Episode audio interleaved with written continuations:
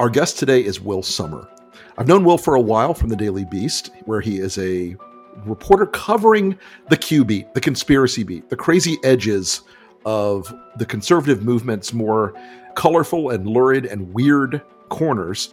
He's got a terrific new book out now called Trust the Plan The Rise of QAnon and the Conspiracy That Unhinged America. There was also maintained what was called an enemies list. Democrats want Republicans dead. I could stand in the middle of Fifth Avenue and shoot somebody. The women with the least likelihood of getting pregnant are the ones most worried about having abortions. On January 6th of 2021, you had tens of thousands of people peacefully protesting. If you're the president of the United States, you can declassify just by saying um, it's declassified. It's not a right wing conspiracy theory. It's not QAnon. It's real. I'm Rick Wilson, and this is the enemies list.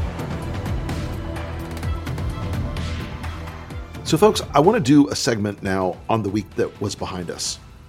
The week that was last week was a big one for American politics and a big one for America in the world. The remarkable trip that Joe Biden took, the first president in American history to travel to a country not under the control or protection of American troops, to travel into a war zone, secretly going by train for 10 hours to Kiev to meet with Vladimir Zelensky and the Ukrainian government to honor their strength, to honor their commitment, to restate the commitment of the United States and NATO to the defeat of Russia and the support of Ukraine was absolutely historic. It will stand as we reel back in history. Maybe it's not the, the same rhetorical flourish as tear down this wall, but it sent a message of absolute resolve. And it has sent the Republican Party and the MAGAs over the cliff. They're losing their damn minds about it. Joe Biden stood in Kiev while air raid sirens were going off, cool as a damn cucumber, did not give a single fuck. He was going there, he was going to support our ally. He said it as clearly as he could. We are going to be there. We're going to fight this out. The Ukrainian bravery and commitment and honor on the battlefield to protect themselves, their homeland, their people, their lives, their country was something worthwhile, the greatest traditions of the West. And it has sent, again, the MAGAs out of their minds. You, if you read Vladimir Putin's speech, which many of you did not, but I, as a former Soviet studies guy, did, not in Russian, I'm rusty, but it was a whine of butthurt angst that could have easily been on Tucker Carlson that later that night, and it oh kind of was. Joe Biden went then to visit with other NATO allies and Baltic allies, reinforced them. They praised him for being someone who was speaking with courage and commitment, the kind of American leader that they had missed for a very long time. He followed a historical tradition that stretches back all the way to Truman.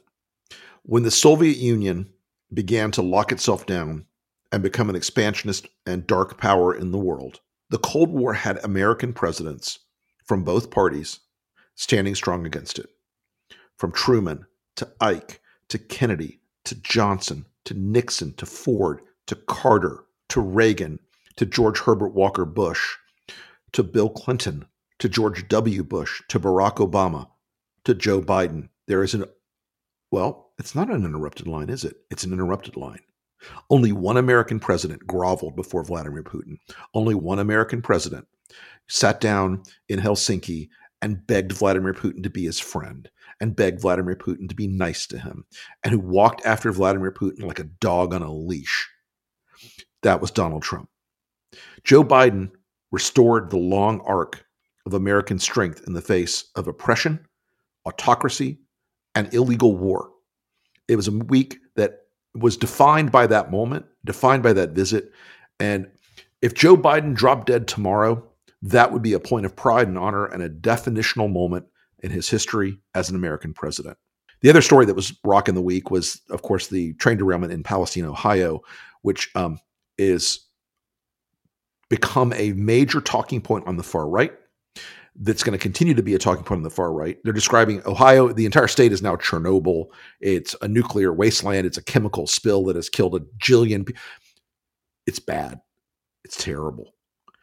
The Biden administration is acting quickly. They're on the ground. The EPA has taken over the cleanup and the site remediation. But let's never forget the regulations that would have put brakes on that train that would have prevented this accident were repealed by Donald Trump, repealed by Elaine Chao when she was serving as Donald Trump's Secretary of Transportation. Let's not fool around here. This is a line you can trace right back to Trump. He tweeted about it. He literally tweeted about re- rolling back railroad safety regulations in 2018. So that's another story you're going to see a lot more of. I think it's going to drag out. The Republicans are trying to turn this into a moment where they define Joe Biden, make him lose Ohio. Listen, guys, Ohio's a red state. You know, jerk yourselves off. Do your do your worst. So that's the week that was behind us, and there's a whole week of chaos ahead of us. So here we go.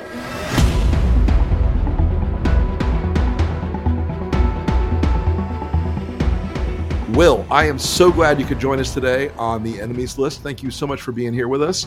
And uh, tell us, first off, tell us how you fell into the Q hole and started covering this amazing, fucked up, bizarro world uh, conspiracy that has seemingly eaten the Republican Party, or at least a meaningful part of it. So I came from this conservative background in Texas, and I just consumed so much conservative media. You know, if you think about like the G.W. Bush administration, like mm-hmm. Bill O'Reilly, talk radio, Rush Limbaugh, Glenn Beck, um, Exactly, exactly. And I just like inhaled this stuff, and you know, out, out you know, I went to college. I no longer was a young Republican, um, but I still loved these characters, and this was mm-hmm. the rise of people like Ben Shapiro and Milo Yiannopoulos. oh, um, and then I know, I know, and and I would go to parties and um, you know, people would say, "Oh, have you heard of this Ben Shapiro guy?" And I'd be like, "Oh man, you got no idea." Um, and then mm. basically, my wife said, "Why don't you, instead of telling me about these people every night, why don't you write about them?" And so I, I started uh, writing about them, and uh, then I kind of the biggest thing uh, in 2018 was QAnon, and I said I got to figure out what the deal is, and sort of that that began my sort of twisted journey. So, Will, the QAnon hole has obsessed a lot of us in the political and the media space for the last few years. But a lot of Americans still don't really know what crazy shit these people actually seem to believe. Can you tell us, tell our audience, again, for the normies out there, tell our audience what the QAnon people think is happening, what they believe, how, how this worldview uh, works inside of their of their universe. Sure. So the sort of the the quick story explanation of what QAnon people think is that the world has been controlled for thousands of years by a cabal that worships Satan, that they murder children in satanic rituals and drink their blood to stay young. Now, no, bear with me here. So, this is just, and the, the, people in this cabal, they run the Democratic Party, they run Hollywood, they run banking, they run everything. Um, and then in 2015, the military recruits Donald Trump to run for president, and that we're gonna, they're gonna, once he's president, they're gonna take on this cabal, and there's gonna be this climactic moment called the storm, in which everyone from Tom Hanks to Barack Obama is arrested. The storm is coming. exactly, exactly. Oh, I see you're you're uh, you're you're in the queue.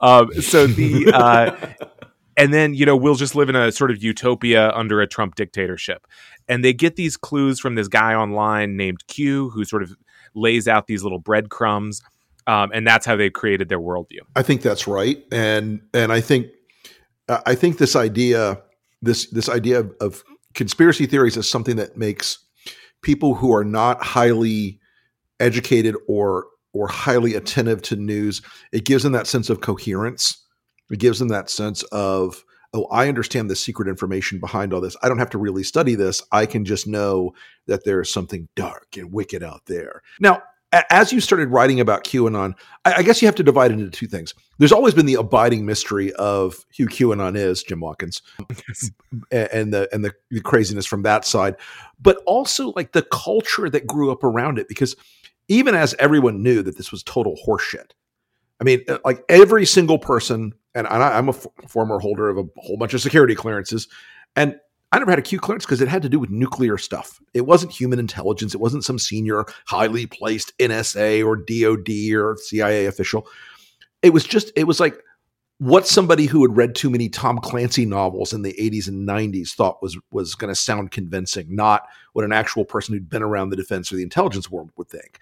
So it was always like a patent pack of horseshit on the one hand, but tell us why these people became so attached to it. I mean, they became so passionate about it. Sure. So, I mean, in terms of why Q, people get into QAnon, I think it's fascinating, and, and there's all these different things that pe- bring people to it. And so, these clues start in October 2017, and they promise that Hillary Clinton's going to be arrested by the end of the month. But when she isn't arrested, they say, well, maybe, you know, she got like a bulge in her pants leg. Maybe that's an ankle monitor, or maybe this is clone Hillary that we see on her book tour, and real Hillary is is in, you know, a Guantanamo Bay military prison. So the the cognitive dissonance to me is so fascinating how people, you know, Q's predictions keep failing to come true, and they say, yeah, maybe, you know, it's got to be real though. And they kind of dig and dig and dig. And I think the bigger reason people get into it is it's just so much fun i think. It gets them it turns you into they call themselves digital soldiers. Like it gives our kind of typically banal lives like it, you're a crusader you're saving children you're fighting the devil himself and you're doing it with your pal donald trump. Uh, and so you know I, I i think it's you know it's like a video game in real life. Right i'm not a i'm not a guy waiting on my disability check in ass crack arkansas. I'm a cyber soldier for freedom to save the children Exactly. And, oh. you know, some of them, it, you know, it's these guys who, you know, I, I, hesitate to say this, but frankly are losers. And then they just get extra good at making QAnon YouTube videos. And suddenly they have hundreds of thousands of fans who adore them. Right. I mean, and there were people who were monetizing this at a level that shocked me for a while. Like praying medic and all those weirdos. They were they were out there, you know, selling merch and and running YouTube advertising and everything else. And it it seems like that bubble obviously kind of popped as as Q went dark. Now tell us about tell us about how that arc went from QAnon in the campaign and and and and I've believed from the beginning that at some point either Scavino or Flynn was in contact with one of the Watkinses and and they played this out a little bit. They they they made this thing happen. I don't have any evidence of that, but I just know how these scumbags work. Then Trump sort of was nodding and winking at it during the 2020 campaign, right? Oh yeah, certainly. I mean, QAnon it goes from the, the all they want is Trump to say it's real because you know everyone in their lives is saying you're wrong, you're a dummy for these QAnon believers, and they're saying if Trump would just say it's real, and so you know they have all these schemes. Oh, how can we trick Trump? Or what are all these codes? Um, and then in 2020, he starts getting asked by the press about QAnon because they're starting to murder people and things like this, and he says, right. "Oh, know, oh, that, yeah, right." And I hate when my conspiracy theory becomes a murder cult. Exactly, and so they say, um, you know, the, someone in the briefing room says, "Well, you know, they think you're after all these Democratic pedophiles and you're going to, you know, purge the world and all this," and he says well, what would be wrong with that? You know, I frankly think it's great, and maybe they're on to right. something. And so he sort of sees them as this, you know, super fan base that he's more than willing to kind of wink at and nod at. And cut to now, and he's on Truth Social, just p- posting pictures of himself with a Q pin and saying the storm is mm-hmm. coming. I mean, so really, I think I don't know if it's he's revving up to kind of start accusing Ron DeSantis of being a pedophile, which he's already kind of wading into. But I mean, he's really embracing them. Well, I mean, and look, uh, this is this is the thing that's at the core of QAnon is that it's like the horrifyingly unanswerable, terrible thing of you're a pedophile. And, and if you say I'm not, they go, oh, it's proof that he is. Or, you know, it's proof that he's with Hillary Clinton in the basement of a pizza restaurant, eating children and drinking adrenochrome, which, by the way, folks, I recommend adrenochrome. The drink for the ages, sparkling, clear, fresh, and restores a sense of youthful energy. Folks, I'm 95 years old. And so I have to die of adrenochrome every day. oh God, they're going to lose their goddamn minds. So, so we talked a little bit about the the cult of QAnon, like the how the people got sunk into it, made them feel smart, made them feel connected, made them feel like they were with Donald Trump in this big apocalyptic fight. But as 2020 wound down, and we got closer and closer and closer to the fact that Trump had lost, that they couldn't bullshit their way out of it, and and and that the inauguration of Joe Biden was coming up. When did Q disappear? Why did you think he disappeared? And what was it that that moment of of suddenly vanishing did to the QAnon culture? Sure. So so Q and and you know you you nodded at this earlier, but you know I, I think the best argument for who's behind Q is Ron and Jim sure. Watkins, uh, this this brother and son uh, in the Phil or excuse me this father and son in the Philippines, um, who run this website 8chan where where Q posts, and so this is all in the HBO documentary mm-hmm. Q into the storm. It kind of lays it out. Um, but Q Q stops posting in December of 2020, so after Mhm. Trump loses the Mhm. election, and seemingly. If I were in Q's shoes, perhaps was concerned about uh, incitement to try to overturn the election, that there might be a federal investigation into Q's identity at that point, and so kind of goes, uh, "Well, you know, good job, everybody, we did it." And what was really striking to me is after January 6th, then Ron Watkins, you know, suddenly really the heat's on after January Mhm. 6th. Then Q says, or excuse me, Ron Watkins says, uh, wow, sort of what a wonderful journey we've had. Time to hang it up, folks. You know, Yep. as all of these QAnon believers are about to get indictments and everything. Um, and so what happened really is that QAnon kept going, but just under the leadership of these different promoters and people like Michael Flynn or Sidney Powell, who s- sort of took on these QAnon like roles of saying, "Oh, you'll never believe what we've seen." You know, it's really oh, and they would, "Oh, Sidney, tell us the real truth." Right, you know, at right. these QAnon conventions, um, and then you know they start raking in the bucks as well. I mean, Michael Flynn was auctioning off like Q quilts, and I would see him at the at these conferences just glad handing. Um, Mhm. And so Q has kind of popped back in in and out, um, but that is that's kind of where it stands. And I think you know potentially in 2024, especially if Trump keeps talking about QAnon, I think we might see a resurgence. Right. Now, the Watkins, the Watkins father and son team. Again, the HBO documentary about about them is fascinating and weird and creepy at so many different levels. Um, apparently, there's a pretty straight line back to the younger Watkins on this thing as the as the person sort of engineering a lot of it. Does it even matter to these folks that believe this? No, Do they, do they even like no matter what you lay out in front of them? Does it even matter if they know it's all bullshit, or they're told it's bullshit and they're shown the evidence, or does it just is it so hermetic in their minds now that they just can't they can't walk away from it? I mean, I think for the average QAnon believer, they're so deep in it that you know, even if someone conclusively proved that they were Q and said, "Look, it's fake," um, you know, et cetera, they they they're still into it. In some ways, though, don't you think like the the Republican Party, like the mainstream of the MAGA Party, even if they're not like overt QAnon believers, doesn't this sort of whole conspiracy mindset seem to have infected the entire GOP? Everything's a conspiracy against them. Everything's a liberal cabal. Everything's a a dark set of secrets about whether it's about stuff that Q talked about or not. It seems to me that it's so deeply interjected into all their mental processes that it's almost impossible for them to think of anything as a straight line political or or logical calculus anymore. Yeah, I I- think that's right on, Rick. I mean, I think the QAnon played a big role in mainstreaming in the GOP this conspiratorial mindset, where even if you aren't like looking for your QAnon clues or whatever, that it's just become normal to say like all elections the Republicans don't win are stolen, um, or anything that happens in the news there's a there's a hidden hand behind it. So, for example, um, we've had a couple things in the news recently: the the Chinese balloons and the uh, the train derailment. And so you Mhm. have Marjorie Taylor Greene, a diehard QAnon fan, come out and say, "Well, the balloons are just a distraction from the derailment." And then you think, "Well, to what end?" You know, you almost you, you don't have to say what you mean. It's just you know Like the ones they launched three years ago were to distract from a derailment in exactly 2023. exactly. And people say, you know, i in a way, I, I feel like it's become cool to be to say, "Oh, you don't believe that," you know, what what the media is saying or what the obvious truth is. You have to be sort of you have to be you know a, a, a little skeptical and say, you know, I, I think there's a there's a cabal or an unnamed them behind everything. And I I think both Donald Trump and QAnon really played into that. As a listener to this podcast, you know democracy is in danger in America and beyond. This titanic challenge requires a powerful response, and that's why Resolute Square was founded. The Enemies List is part of the Resolute Square family. We're a pro democracy network. The Enemies List is just one part of Resolute Square's pro democracy content and coverage.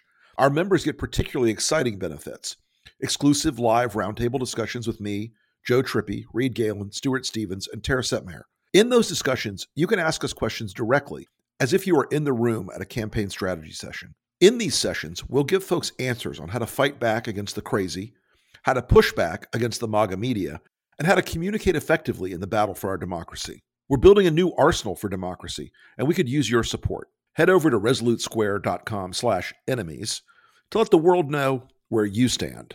Everybody's got a morning ritual. Uh, I know I do. And I want to feel like I'm getting my day going. I want to feel like I'm moving. And more than coffee, sometimes it's making sure you're clean, squared away, put together.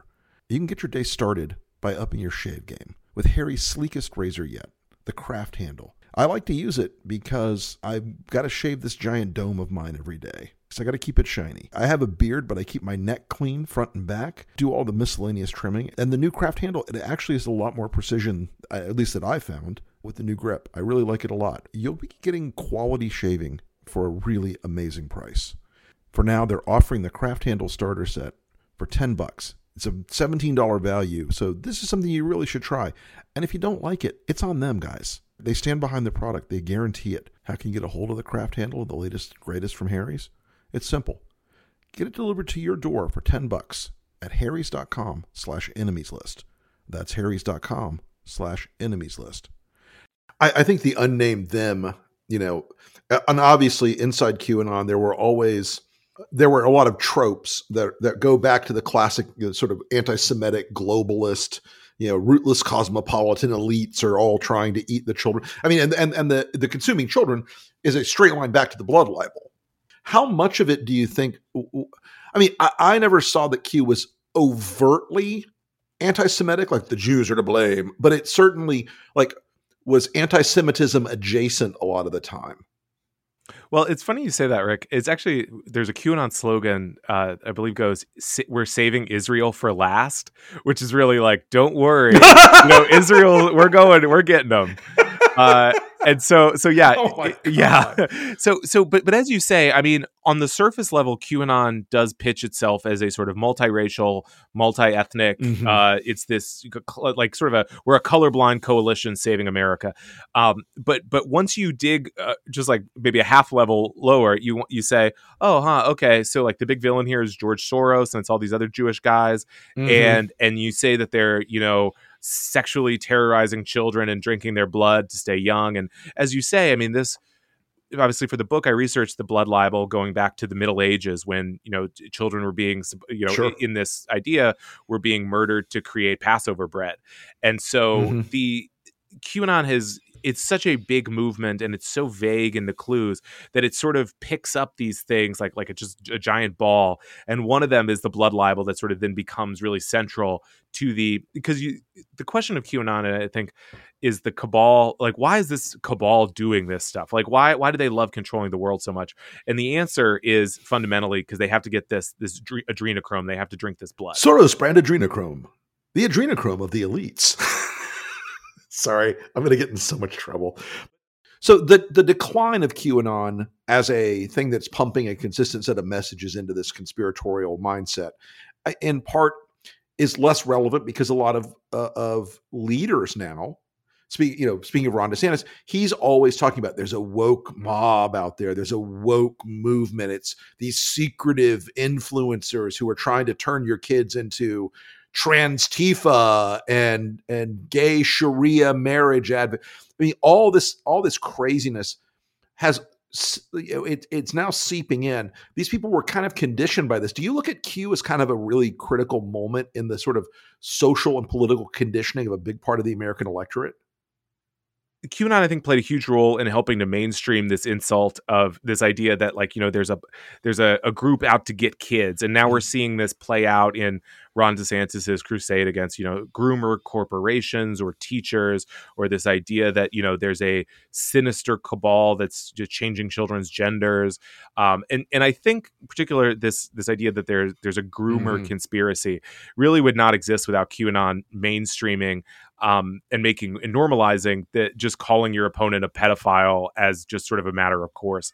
I mean, we saw Ketanji Brown Jackson's Supreme Court hearing Right. where they would they were just like, well, aren't are you? It seems like you're you're kind of in league with the pedophiles, right? Which is just such a sort of crazy thing to say, but I think QAnon made it normal. Well, and and as QAnon declined, it still seems to have kept a certain edge case uh, user as the sort of center of the the activist Q community, and some of those people have been pretty violent, and I think that's partly because of the not insignificant Venn diagram where mental illness and conspiracy theories overlap. But some of the followers of QAnon have have engaged in some pretty heinous and violent acts in the last few years, haven't they? Yeah, I mean the book is is I, I, think chock full of sort of interesting details about this. I mean, there was a QAnon believer who killed the head of a mafia family uh, because he thought he would take him to the you know the the deep state tri- or the Guantanamo Bay Tribunal. Essentially, um, there was a there have been at least two instances of QAnon believers allegedly uh, murdering their their own families, right. um, including including a guy who took his kids to Mexico and you know has now been charged with murdering them. Right. Uh, the and then sort of in the in the book, I really get into this group of people who were focused on kidnapping children um, from foster care. Children, their mothers had lost custody and become convinced that the cabal had kidnapped them, um, and then, so they were stocking up guns to attack a foster home, and so they become fugitives. It's a whole thing, and ultimately, that group also climaxes in a murder. Christ Almighty! And and the, of course, the guy who who attacked Comet Pizza right in the beginning of QAnon. Mm-hmm. Um, and, mm-hmm. one other thing I wanted to, to, to bring up there were an awful lot of more, and I say this advisedly, more, slightly more mainstream right wing, alt right, and Republican activists. Uh, Jack Posobiec, Mike Cernovich, Gateway Pundit, the Hoft brothers of Gateway Pundit, that sort of like gave this thing legitimacy uh, in the in the rest of the Republican culture, didn't they? Yeah, certainly in the case of Pizzagate, those I mean, I, I know Cernovich and, and Posobiec were, you know, in many ways made their names off of promoting Pizzagate, mm-hmm. uh, and now they say, "Oh man, how unfair!" You know, everyone says I'm the Pizzagate guy. You know, well, oh yeah, you know, Jack yeah. Posobiec will block you if you say he was involved in Pizzagate.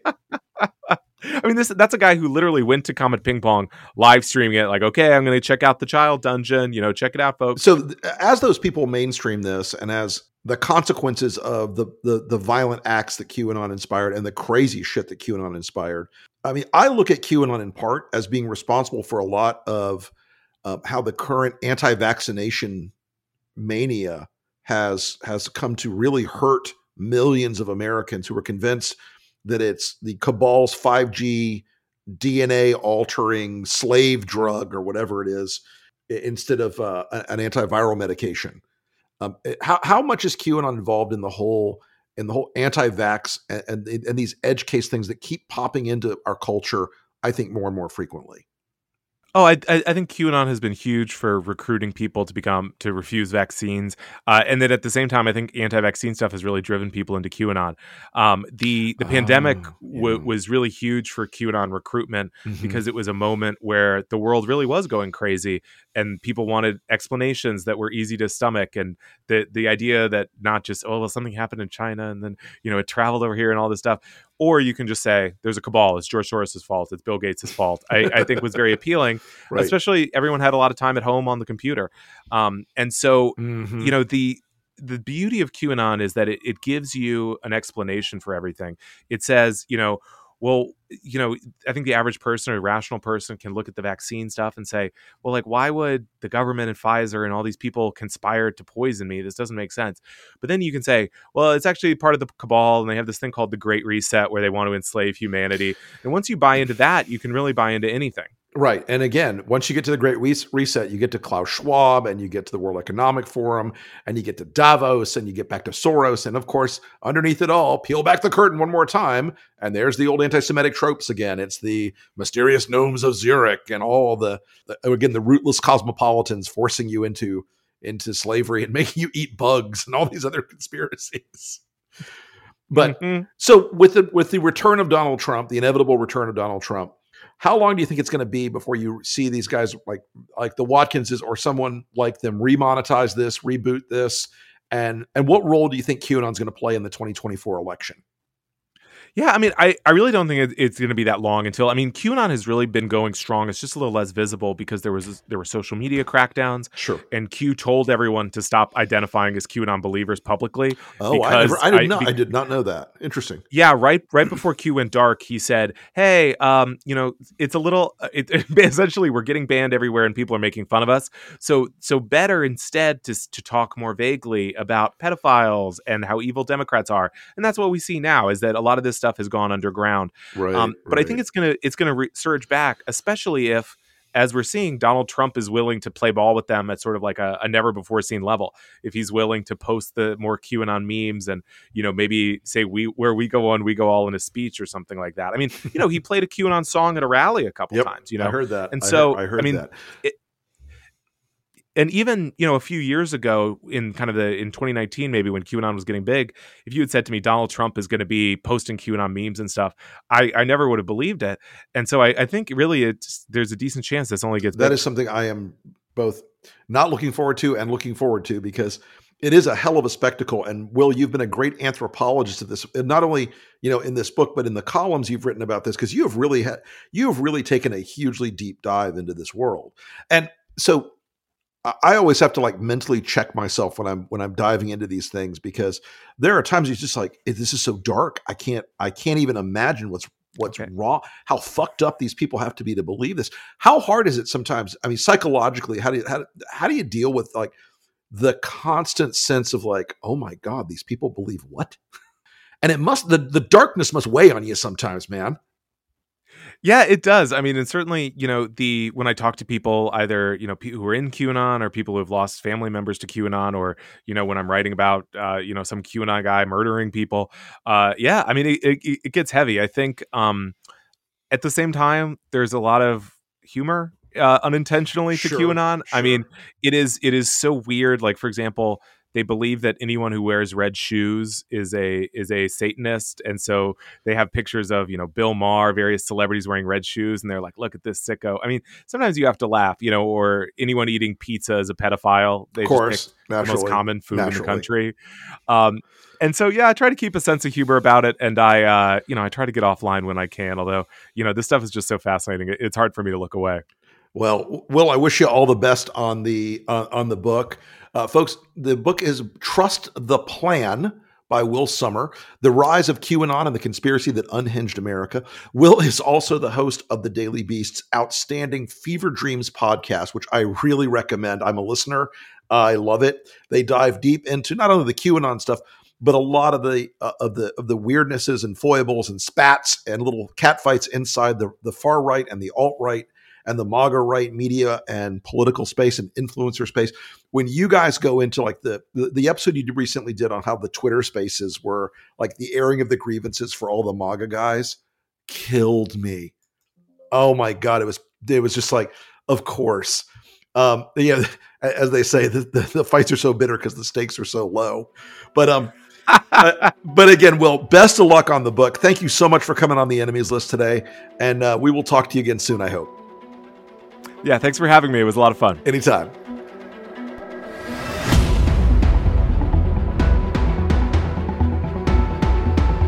Today's entry on the enemies list is returning fan favorite Marjorie Taylor Three Toes Slothful Woman Greene. Marjorie Taylor Greene, as you all know, as you're well aware by now, is a repugnant, repellent, shit tier human being of the worst order. Marjorie Taylor Greene is the kind of person that if you if she were on your doorstep, you would hose her off before letting her in your house. She is a terrorist. She is a person who is powerfully believes in the current iteration of MAGA. Putin is good, America is bad. Biden is evil, Trump is God. She is now out saying that she wants a national divorce, a secession. She wants the red states to split off from the blue states.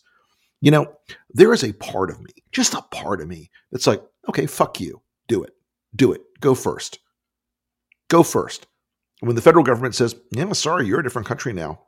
Sorry. There's no constitutional provision for that. Yeah. So, yeah, those Medicaid, Medicare, Social Security checks, we got those. Thanks. We'll hold on to those for our people. Um, this idea has a certain cadence and appeal on the far right. And they believe that it will evolve, devolve into Civil War 2.0, and we've got the guns and you don't. Well, you know what? This is a country that is a deeply flawed place. And the federal government has a million flaws. But the idea that you've reached the point where it justifies a secession is ludicrous. It's risible. And she, at some level, knows it. She's playing a game with you guys. She's trolling America. But you know, I'm not gonna I'm not gonna let her play that game right now. She knows what's going on. She knows what she's going to encourage. She knows that eventually the stochastic violence that defines the MAGA movement will increase. They will find justification in it. They will see her as a leader of that secession. They will feel justified in taking actions that begin as online trolling and bullshit and escalate to violence. So if Marge wants to do her Fort Sumter moment, I would hope that in the future after that Civil War, as it inevitably transpires to the loss of her idea of a MAGA Confederacy, I would hope that a, that a future Lincoln is less merciful than Abraham was because these people are playing with fire. They know it, we know it, and it's time to hold them to account. So, Marge, I know that you would just absolutely no, never do anything sensible enough to get off the enemies list. So, telling you to get your shit together is really probably past the point. But if you could show a little bit of moral flexibility in the same way you showed flexibility with your tantric CrossFit guru, America might be a little better off. Get your shit together.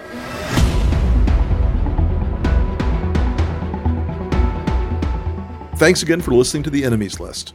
If you have any comments, questions, or if there's someone you'd like to hear on the podcast, hit me up on Twitter at the Rick Wilson. Thanks again for the wonderful support you've shown the pod. We're growing fast. It really helps if you will share this with your friends, your family, and anyone else who, like us, is trying to save democracy. While you're at it, if you could rate and review the podcast, I would be very much appreciative. I know this is the sort of thing you've heard a billion times. Please rate, review, like, blah, blah, blah. But you need to do it. It really does help us a lot. We are slaves to the algorithm, my friends. And if you do this, it will help get the pod out further. Anyway, thanks again for listening. I'll see you next time. And remember, whatever you do, stay off the list.